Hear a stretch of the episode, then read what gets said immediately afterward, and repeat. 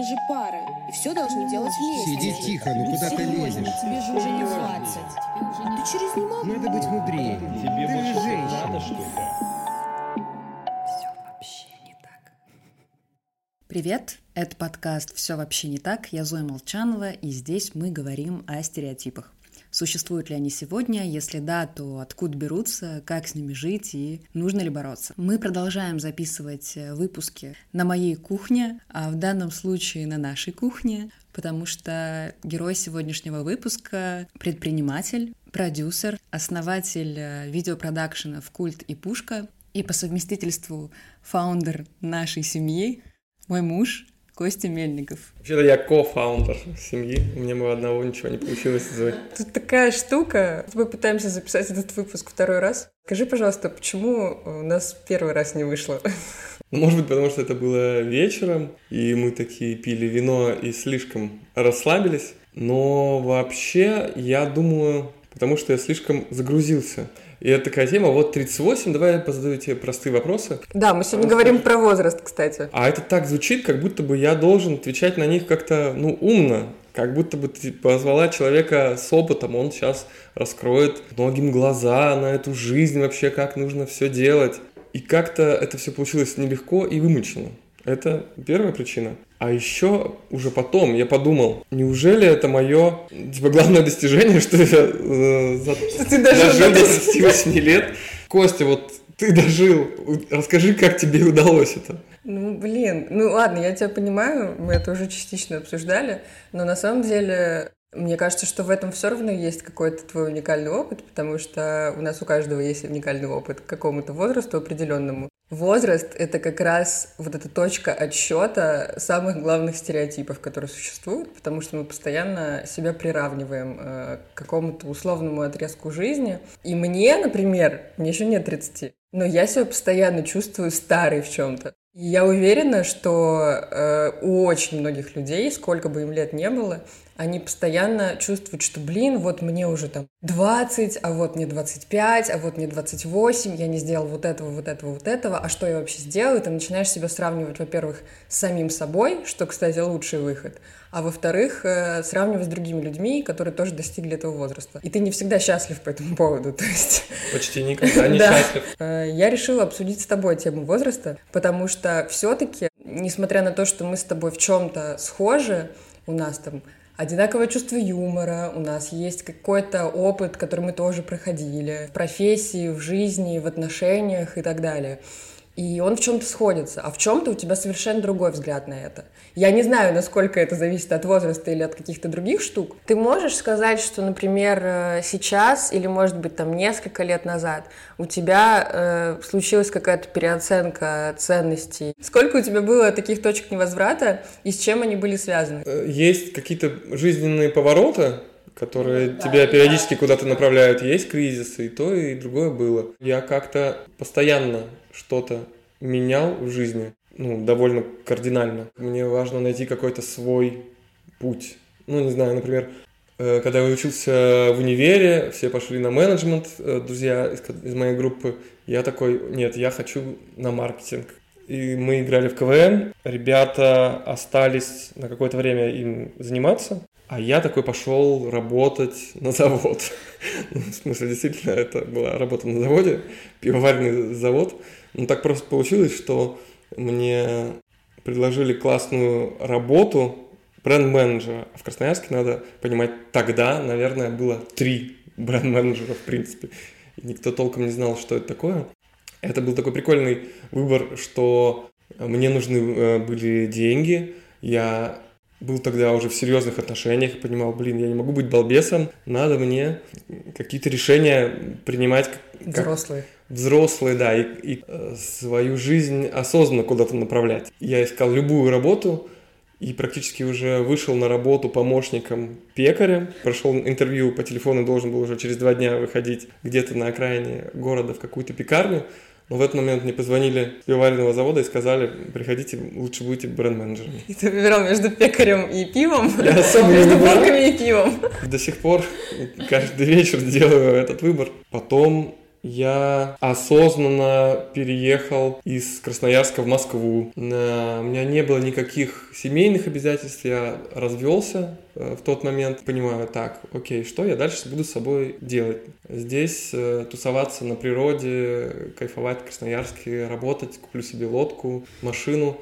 Или вот у меня есть такая возможность, я попробую еще раз что-то сделать. Потом я поменял еще раз осознанно карьеру. Вместо корпоративной я выбрал творческую рекламную, пошел работать в рекламу, в продюсирование. Потом в какой-то момент я ушел на фриланс и открыл свою компанию позже. Я анализировал, что мне есть, что бы я хотел дальше. Ладно, что мне надо дальше для этого сделать? Как будто бы я так всю вот жизнь и двигаюсь. То есть это был какой-то протест? Да, я был в каком-то тупике. Ты такой выбирал, либо я остаюсь здесь и...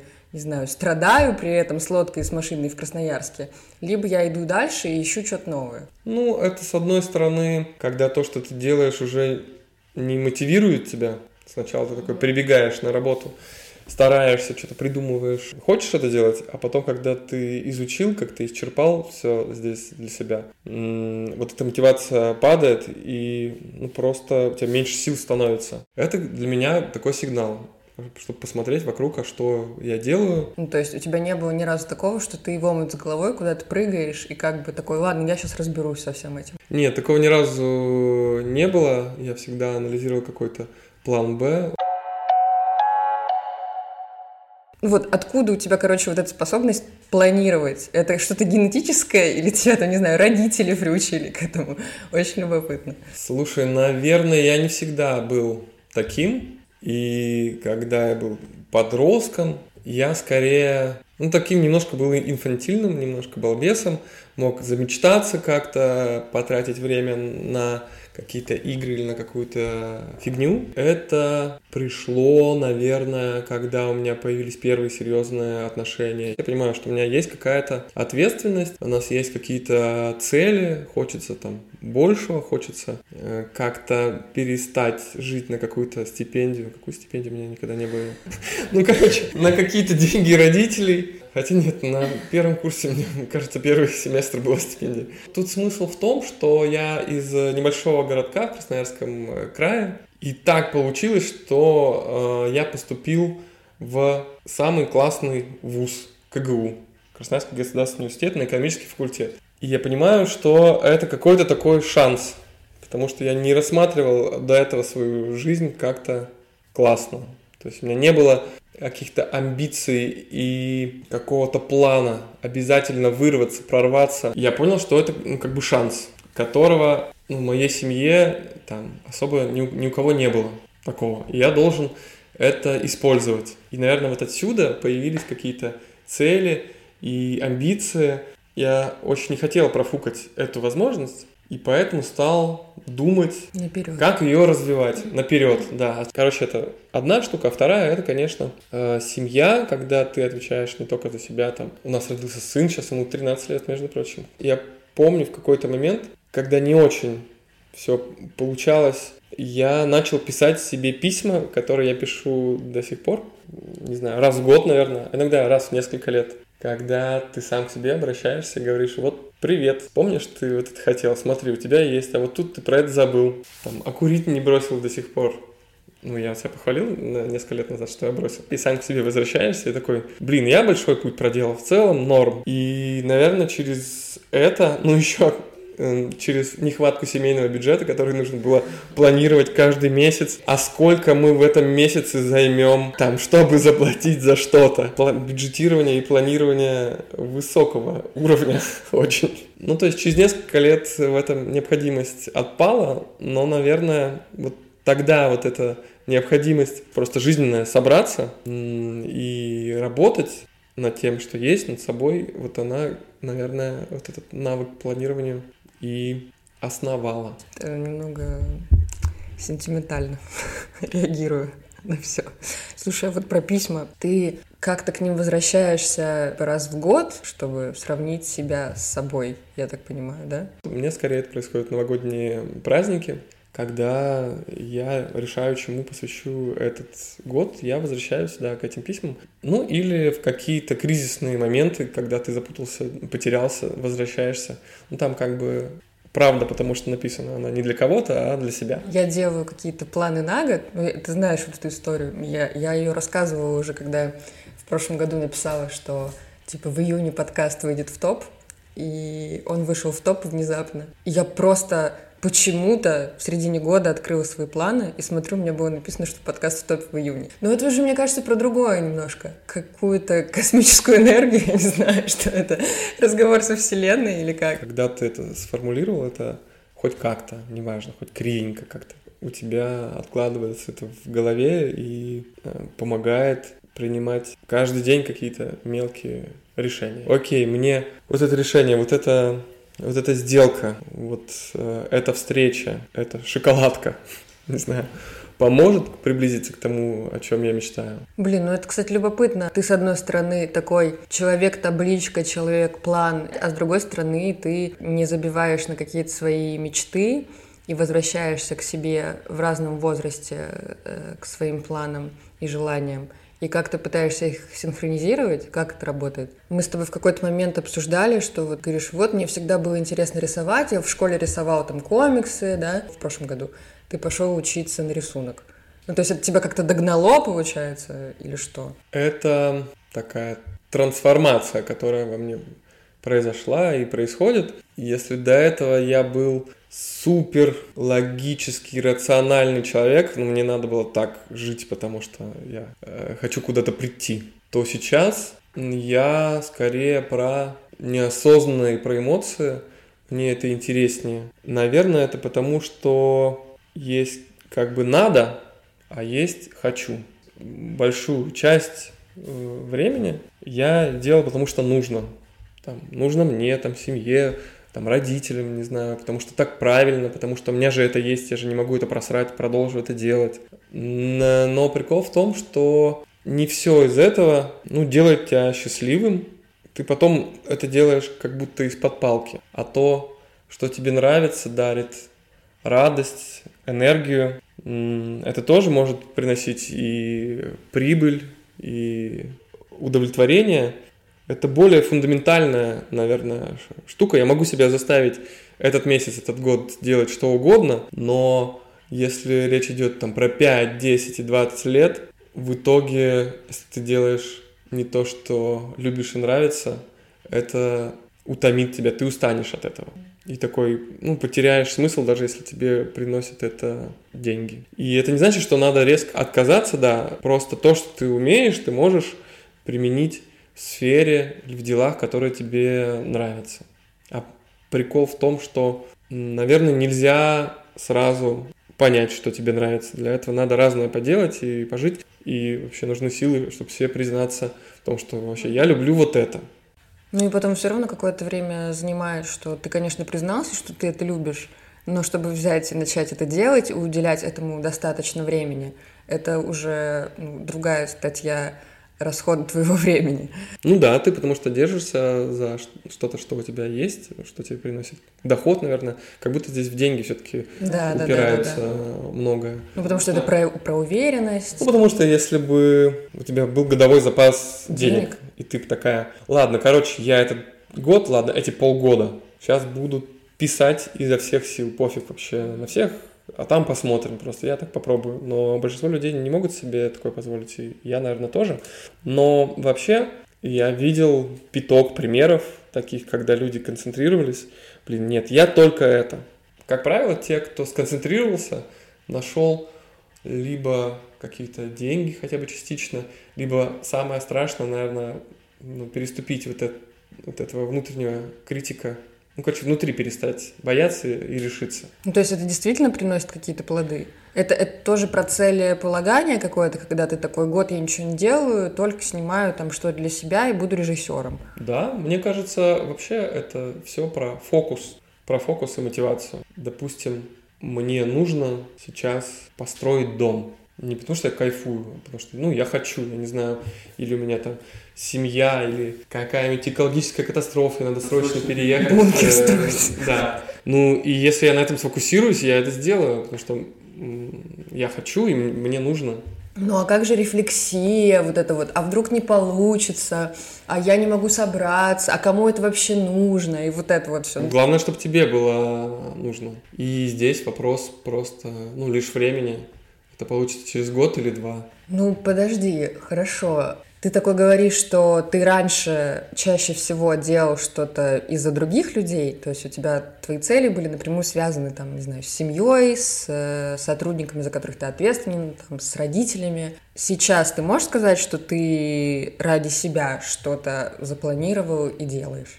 Что-то да, но я распыляюсь. Часть я делаю того, что я не хотел бы, часть это касается, ну, скорее творческих каких-то вещей. Я делаю для себя. Ну, не то, чтобы я этот кусок распутал. Я вот говорю какие-то слова такие, правильный фокус, мотивация. Делай, что любишь, и не будешь работать ни дня.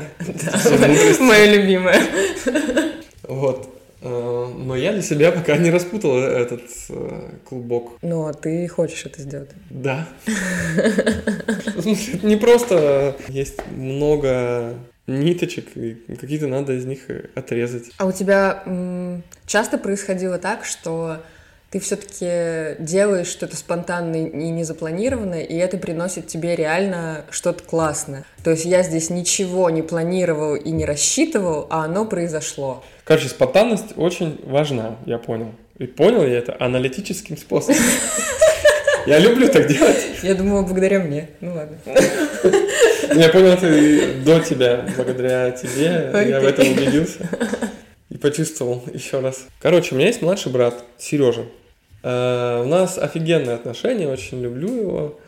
И нам всегда вместе интересно. Можем... Я тоже, потому что он весы. Мы можем обсуждать и какие-то дела. У него тоже несколько небольших бизнесов. Или какой-то фан, или отдых. Мы как бы такие росли, мне кажется, ориентировались во многом друг на друга. Скорее, он на меня, как на старшего брата. Мы разные в том плане, что я более собранный, структурированный, но он всегда был больше про какой-то чил и про делать что-то на расслабоне, и прожить какое-то удовольствие и в радость каждый день. А я про какие-то достижения. Ну, у нас у обоих все норм.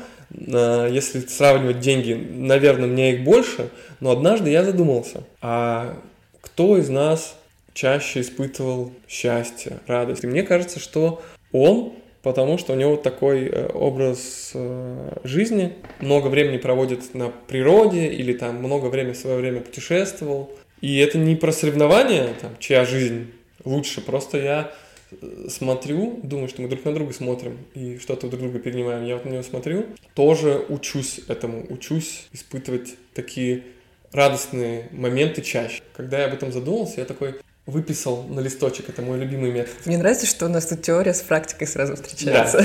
Да, значит, инструмент. Записывайте. Я выписал на листочек себе какие-то самые классные моменты своей жизни, там, что произошло, начиная от купания где-нибудь голышом до каких-то путешествий или каких-то знакомств, которые переросли потом в рабочие. И большинство из них, там, 80%, произошли спонтанно, потому что кто-то сказал, ну, пойдем туда. Я такой, ну, не знаю, там, давай. Ну, например, как я вообще в видеосферу попал. Я катался на роликах на ВДНХ, сфотографировал павильон «Нефть». Мне ответила знакомая девчонка такая, слушай, а вот тут на ВДНХ будет фестиваль видеомейкеров «Кинолаб». Короче, всякие неумехи или наоборот, ребята, которые что-то снимают, собираются на несколько дней и вместе как-то делятся на команды, и вместе снимают какие-то этюды, короткометражки. И там я познакомился с людьми, с которыми потом не раз работал. Поэтому я себе как-то загадал, что чаще соглашаться на всякую фигню, даже если не знаешь, к чему она приведет. От этого как минимум классные воспоминания, остаются. Почему как минимум? Это же здорово. Все вообще не так. Это когда ты впервые почувствовал себя взрослым, как часто у тебя потом возникали эти мысли? Слушай, ну это было связано с ответственностью, и почувствовал, когда у меня появилась семья. Ну то есть вот есть, я не знаю, стереотип это или нет, но очень многие мужчины говорят, что впервые я почувствовал себя взрослым, когда у меня появился ребенок. Почему это так? Только потому, что у тебя повышенная ответственность сразу, и ты же к этому абсолютно не готов. Ты взрослый, когда ты не можешь сказать: «Ой, я что-то не знаю, помогите мне, или сделайте кто-нибудь». Достать этот мяч или что-то такое. Или вкрутить лампочку. Мама, помоги, да.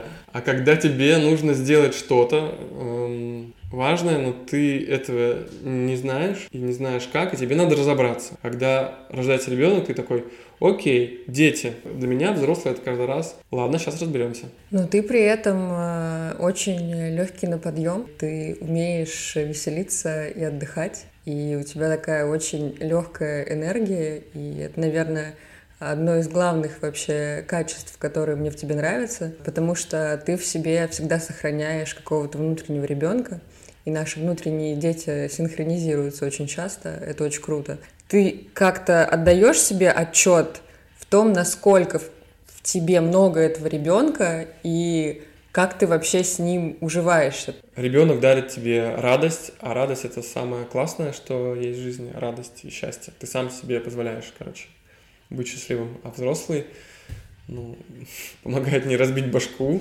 и дает тебе возможности для этих радостей. То есть на Шри-Ланке с тобой был ребенок все-таки? В те моменты, когда я гонялся... Трижды разбился на Шри-Ланке. В те моменты, когда я гонялся за черепахой, где-то под водой, лазил по камням, по кораллам, тогда был ребенок. Тогда вымывали. Взрослый отвлекся тогда.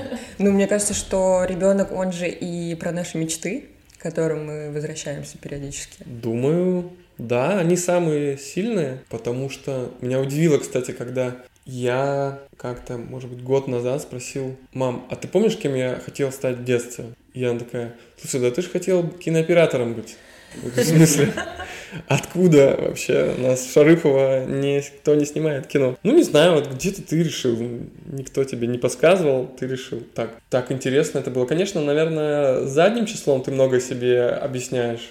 Люди так устроены, что они что-то себе обосновывают. И, наверное, сейчас какая-то тяга к визуальному, которая есть, и вообще сфера, в которой работаю, может быть, откуда-то оттуда. Вот мы когда говорили про твои письма, это упражнение, которое позволяет тебе сравнивать себя настоящего с собой из прошлого. И мне кажется, что вот это очень важная штука, с которой нам всем нужно работать, потому что чаще всего мы сравниваем себя с другими людьми, с кем угодно, но только не с собой. То есть мы не видим своих достижений. Ну, это очень правильная, важная мысль, и она простая. И к ней и приходишь, и об этом можно прочитать в разных книжках. Вообще все истины, они как бы супер простые, но пока ты это не прожил, через себя не пропустил, ты не можешь в это свой собственный смысл какой-то вложить. Это просто какие-то слова. Не знаю, короче, это все и возраст, это, наверное, про некое понимание себя, какое-то принятие, потому что, опять же, банальненькая мысль, но попробую не банально развить какими-то примерами. У всех разные стартовые обстоятельства. У кого-то есть деньги, у кого-то в семье их нет. Кто-то способнее в одном, кто-то в другом. Кто-то живет в Москве, кто-то в маленьком городке. Ну и не факт, что путь человека, у которого есть все в начале, он там будет успешнее. Это как бы похоже на игру в карты, когда сделали раздачу. Вот, окей, у меня 4 шестерки и 2 десятки, а у кого-то там туз еще. Ну, да. И как бы вы играете. Имеет значение только, какой ты ход сделаешь с тем, что у тебя есть. Играя в дурака, невозможно математически просто все время проигрывать. Ты все равно иногда выигрываешь, иногда проигрываешь. Просто если ты продолжаешь играть, а не психуешь, бросаешь карты и напиваешься. Как я в Mortal Kombat играю. Ты постепенно, короче, продвигаешься, и гора твоих фишечек так или иначе растет. Как прийти к тому, чтобы сравнивать себя с самим собой, помогает, когда ты что-то сделал, что хотел, чем ты можешь гордиться, или ты чего-то добился, и ты можешь зафиксироваться как-то. Вот я там сделал какой-то проект или что-то создал. Уже перестаешь за этим гнаться и внутрь себя обращаешься. Очень полезно реально фиксировать все свои достижения, потому что часто бывает так, что мы задаемся какой-то целью, добиваемся ее, и нам это вообще не приносит никакого удовлетворения. И вот это тоже интересно, потому что ты уже настолько себя извел на пути к ней, что ты уже не чувствуешь радости от этого. Несмотря же вот на все вот эти этапы и на то, что все меняется, и каждый из нас ищет себе какие-то там новые цели периодически, но мы же тоже очень часто из-за этого упираемся в возраст, что уже поздно что-то начинать заново, и это всегда нас пугает. Не знаю, меня вообще не пугает начинать заново. Ну вот я начинал заново, я рассказал там раза два, наверное, три. В Москву я переехал, по-моему, в 30 или в 31 год. Ну это как раз кризис вообще 30. Ну да, и что, прекрасно, можно все начинать в 30. Просто чем больше у тебя опыта, тем быстрее ты начинаешь что-то новое. Мне кажется, здесь важно не забывать, какой у тебя опыт, вообще какой у тебя бэкграунд, потому что его в любом случае можно использовать как угодно. Ну, это немножко не в парадигме, там, например, наших родителей. Мама мне недавно только перестала говорить: Костя, ну что ж ты вот с Балтики уволился, вот там бы вот работал, а как у ребят дела? У них, наверное, хорошо сейчас все. Твоих друзей, которые там работают? Ну, по-разному, кто-то там работает еще, кто-то нет. И у них действительно все хорошо, у всех все хорошо, просто разные путь люди выбирают. Я как-то продумываю, оцениваю риски, составляю майндмэпчики, я постоянно их составляю. И смотрю, если здесь есть энергия для меня какая-то, страсть, радость, это опирается хотя бы частично на то, что я знаю и умею, то можно начинать заново. Ты сказал про маму и про Балтику. А какие еще... Ну, это всегда неосознанно навязанные стереотипы с тобой были из детства, от твоей семьи, от какой-то, или от, не знаю, одноклассников, от какого-то общества, в котором ты существовал, именно связанные с возрастом и с тем, какой ты путь должен выбрать? Ну, наверное, вот эта штука с тем, что я должен использовать свой шанс, она во многом идет из семьи тоже, потому что меня здесь, и поддерживали, и помогали, но я понимал, что это для того, чтобы у тебя все получилось. Там, будь внимателен. Короче, не... Материться можно? Можно. Короче, будь внимателен, не проебись, Костя. С одной стороны и фокусирует, и помогает, и вообще люди добиваются чего-то, к сожалению, или к счастью, благодаря каким-то комплексам своим. Абсолютно, конечно. Но сейчас я... не ориентируюсь на это уже. В какой-то момент я это понял, мы даже там как-то по-другому стал реагировать в семье на эти фразы. Не про то, что я там должен что-то или обязан, а про то, что лучше для меня. Я знаю, что еще некоторые люди в твоей жизни говорили тебе: Костя, будь серьезнее. У тебя же есть такое, я помню, у тебя есть, ты несколько раз мне говорил, что типа, а тебе не кажется, что я вот какой-то, вот как дурачок себя веду? А я говорю, да нет, все клево, ты че, ты живой, ты классный. Ну, видимо, кто-то говорил, да. Ты часто думаешь о том, насколько ты серьезный, что, как бы, не знаю, твой возраст тебя обязывает быть каким-то дядькой в костюме и принимать только исключительно серьезные решения? Слушай, ну это касалось часто какой-то одежды, когда мы из краевого центра с братом приезжали к родителям, и они такие: блин, что это за узкие штаны?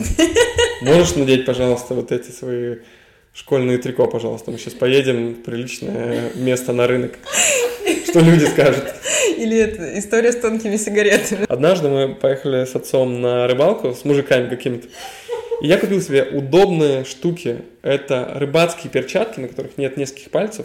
Ну, то есть в них тепло, в них удобно брать мокрую и колючую рыбу. И одно это уже было в диковинку, что вот у меня сын приехал с нами на рыбалку, но он будет рыбачить в перчатках, ребят.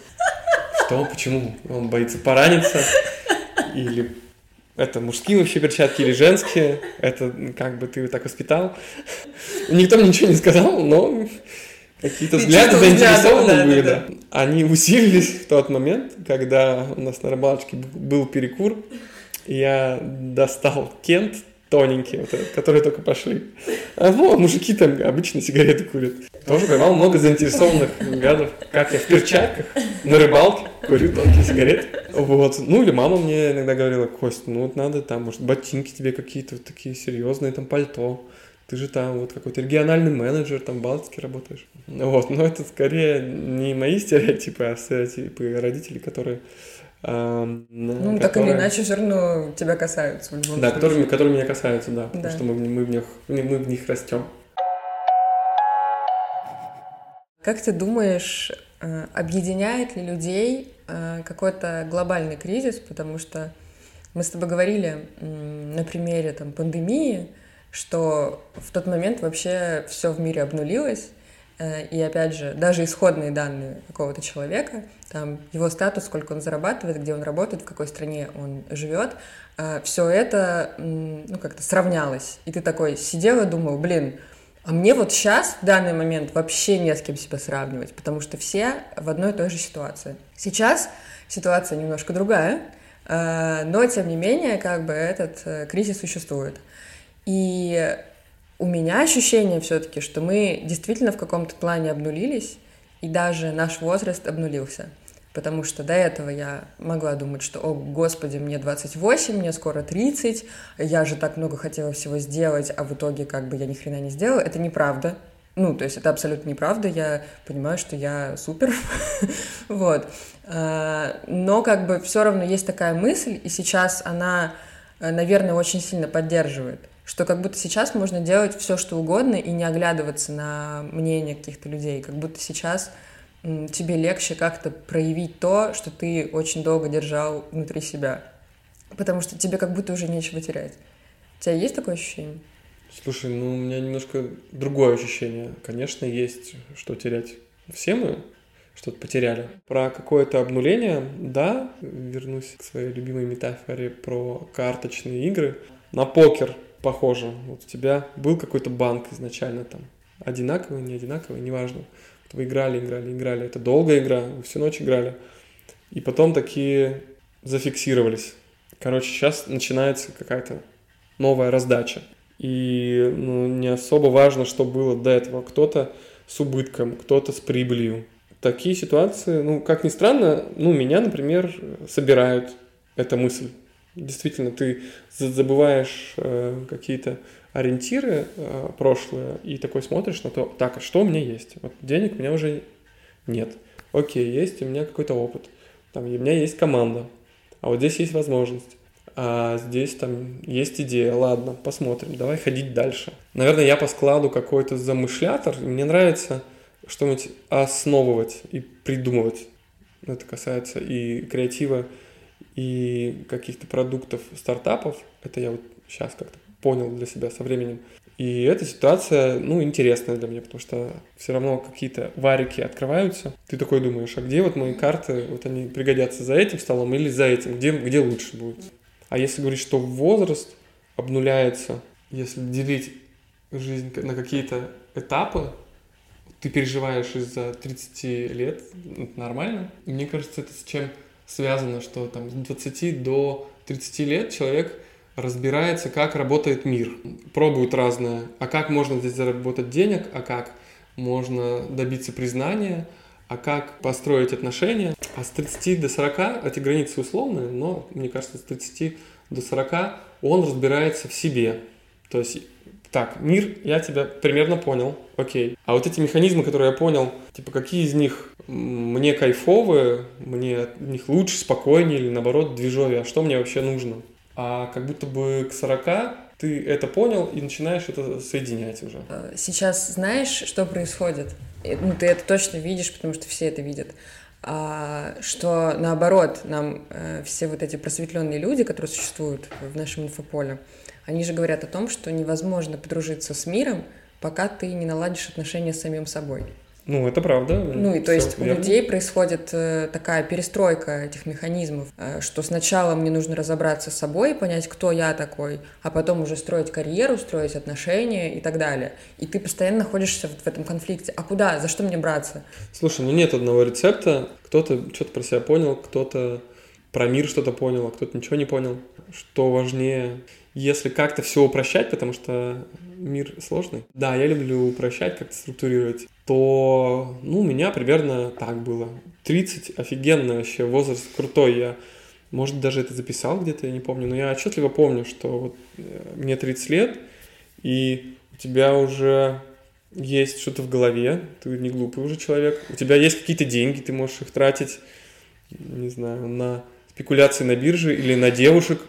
Наконец-то ты можешь купить там что-то им. Потому что им нужны подарки. Ты мой хороший. Ну, короче. Ну, ты уже не один, у тебя уже есть какие-то друзья, связи. Ты примерно понял, как все устроено, и можешь с этим что-то делать. Потому что в 20 тебе нужно на что-то накопить, и ты не знаешь как, потому что у тебя вот есть вот такая зарплата и... Ветки. И ты... Это ваши ветки. Да, у тебя есть ветки, тебе нужен каменный домик. Ну, у тебя нет поля для маневров, но вообще у тебя есть варианты всегда. Спасибо тебе, ты лучший, как обычно. Встретимся в 50? Да, например. Может быть, и пораньше. Но вы там сильно не расстраиваетесь и сильно не сравниваете себя с другими, потому что как будто сейчас самое время, хотя оно всегда есть, чтобы как-то заглянуть туда, куда мы раньше все не заглядывали, немножко выдохнуть, расслабиться и вспомнить о своих мечтах и о том, что там, о чем вам там намекал ваш внутренний ребенок, пока вы его затыкали, строили карьеру и зарабатывали много денег. Ну или не очень много, ну короче, неважно. Важная штука, которая мне помогала в каких-то непонятных ситуациях. С чем разбираться? С внешним, внутренним, с миром или с собой, с головой или с другими органами. Это дать себе время. Ну, то есть, вроде бы сейчас надо разобраться, вот сейчас нужно там принять какое-то решение, я больше там не могу. Ну, отложите это решение там на несколько месяцев и не бегите прямо сейчас. Не старайтесь проанализировать все за выходные и поставить точку. Мне помогало, когда я освобождал себя от какой-то лишней работы, чем-то занимался простым, тем, что нравится. По сути, работал, наверное, на 30% от того, что я работал, хотя надо было фигачить, потому что какой-то критический момент. Дело в том, что вот в такой ситуации у тебя просто, правда, много переменных, и ты не можешь принять решение. А если ты даешь этому воздух, расслабляешься, то самое важное, оно остается, их подсознание отфильтровывает, может быть, как раз через те самые детские мечты, которые где-то там без вас играют в то, что вам действительно нравится. Круто.